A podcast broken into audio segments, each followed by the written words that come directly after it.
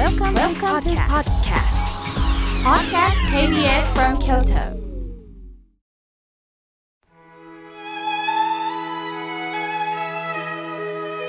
改めまして僧侶の河村明慶です今日の法話のテーマは想像力です12月16日は紙の記念日だそうですある紙の工場がこの1875年の12月16日に営業を始めたというところから制定されました今は紙文化ももちろん残ってるんですが電子の時代にもなりましたよね。先日新幹線に乗る前に雑誌を買っていこうと書籍コーナーを探しましたがすべて雑誌本が置いてないのです。撤退した後には何があるのか周りを見るとなんとキャットフードコーナーに変わっていました。猫ちゃんと共に旅に出る方が増えたんですね。ああ、それにしても紙文化は減っていくのかなと感じたものです。私は、まあ物書きでもあるので、やはり紙は大切にしています。また、僧侶の仕事はお経本がないと、また、新修正点がないと、皆様にお伝えすることはできません。これも紙です。この紙は尊い。お経の教えはこの尊い紙から伝わってきました。また私は紙を前後ペラペラとめくる感覚が好きなんですよね。また紙というのは間違っても隣に書いたりすることができます。昔は特に紙が大切ですからたとえ間違っても捨てることはできません。横に書き足したり何度も何度も文字を入れ直しておられました。さて、ティックナットハンという僧侶はこういう言葉を残されたんです。この一枚の紙の中に雲が浮かんでいる。この一枚の紙の中に雲が浮かんでいるとはどういうことでしょうか？一枚の紙は雲につながっているということです。なぜなら雲なしには雨は降りませんよね。それが山からずっとずっと裾の方に水として流れていく。そしてこの水を私たちはいただきます。今度は水なしには樹木は育ちません。また太陽の光、養分も必要です。その樹木から紙はできているんです。その紙を作るには木を伐採する人がいる。そして様々ないろんな方のつながりの中でこの紙はできています。人間が育つということもそうですよね。自然の恵みがないと私たちは生きていけません。太陽の光、水、そして森林、空気、風、多くの恵みがあって、この紙は作られているんです。一枚の紙かもしれませんが、一枚の紙の中には無数の命のつながりがあるんです。ですから、この紙を見ている私たち自身も、この紙の中にいるんです。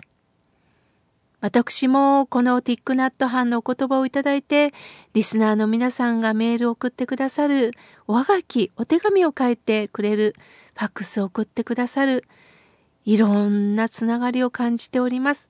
もちろんお手紙を出されない方も、このラジオの先でうなずきながら聞いてくださってることを想像しております。今世の中は便利になりました。すると全てが機械化となると自然に目をやる機会も少なくなってしまいます。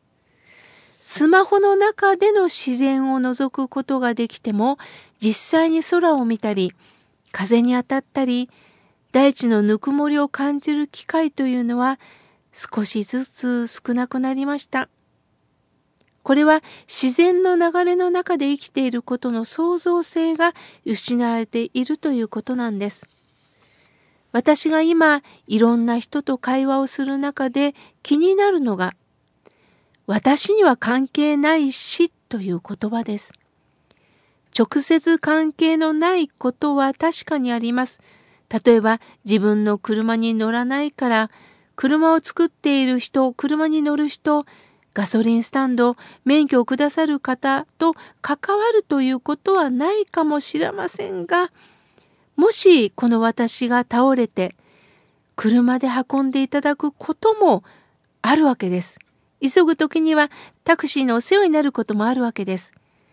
現代において私たちは地球規模でやはり相互依存の関係の中に生きているんですよね。だから全て関係しているんです。無関係ということは何一つないんですね。この一枚の紙から食事もそうです。今口にしてる食べ物から全ての命へつながっているということを知りましょう。人間関係の中でもイラッとくることもある悔しいと思うこともある。もっともっとエスカレートすると仕返しをしたいと思うこともあるでしょう。それが暴力です。言葉で攻撃をする人武器で攻撃をしようとする人だけど自分がいくら怒っても攻撃をするということは相手を傷つけるということです。ティックナット班は9.11のニューヨーク世界貿易センタービルのテロ事件から暴力で対抗することは良くないんだ。憎しみを暴力につなげることはあってはならないとずっと訴えてこられました。本当そうですよね。私たちはやはりやったらやり返したいという感覚を持とうとしてしまいます。仏さんはそのあなたの気持ちもわかりますよ。やはりやられっぱなしでは絶対嫌だということで違った形でやり返したい。なぜなら自分がスーッとしたいからなんですよね。しかしそれは怒りの連鎖なんです。怒りがさらに怒りを生んでやはりそれを止めるということはできなくなります。怒りをやめると私だけが不利じゃないのってついね人間は有利不利で考えてしまうんですがそこで自分でストップする勇気を持つということが私は大切なのかなと思います。私も完璧に最初からそんな感覚でいたわけではありません。しかし、ああ、そうだな、いよいよこの年になって恨んでるから、腹が立つから、それに対して倍返しをしようなんて思っても自分の心が荒れるだけなんですよね。それよりも相手も心が落ち着かんかったんやな相手の心も荒れっぱなしだったんだな。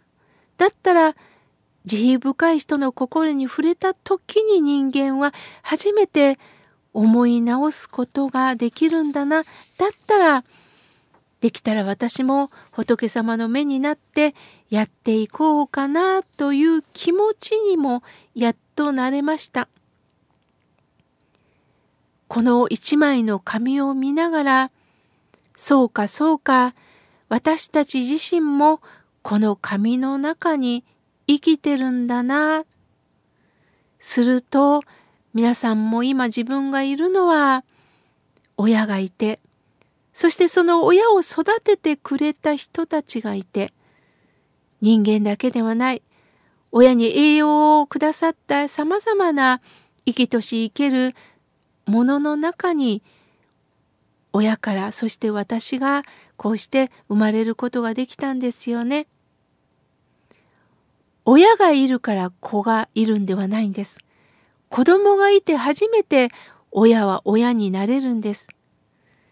私も最初から僧侶で生きているわけではありません。まあ、お寺に生まれたというご縁はあるんですが、しかし、父が亡くなり、兄がその重圧から引きこもりになって、お寺はがらんとした状態になったからこそどうしたらいいんだろうどうしたらいいんだろうという気持ちで初めて仏教の門を叩くことができたんです。それがなかったら私は全く仏教には無関心だったんだろうなと思います。そして門を叩いて大谷専修学院というところで親鸞上人の教えに出会った。それは親鸞上人の教えを受け継いでくださったいろんな先輩方先生方のご縁に導かれたということなんですね。目の前の人から何かを学ぶ。人間というのは人の間です。人と人と人の間の中で生きる。それが関係性なんですよね。その関係性の中で私たちは生かされてるんだな保たれてるんだなということをゆっくりと考えるそれが想像力ではないでしょうかパチンと断ち切るんではなくってしばらく目を閉じていろんなつながりを考えながらどうかあなたの心を豊かにしていってください。今日は想像力についてお話しいたしました。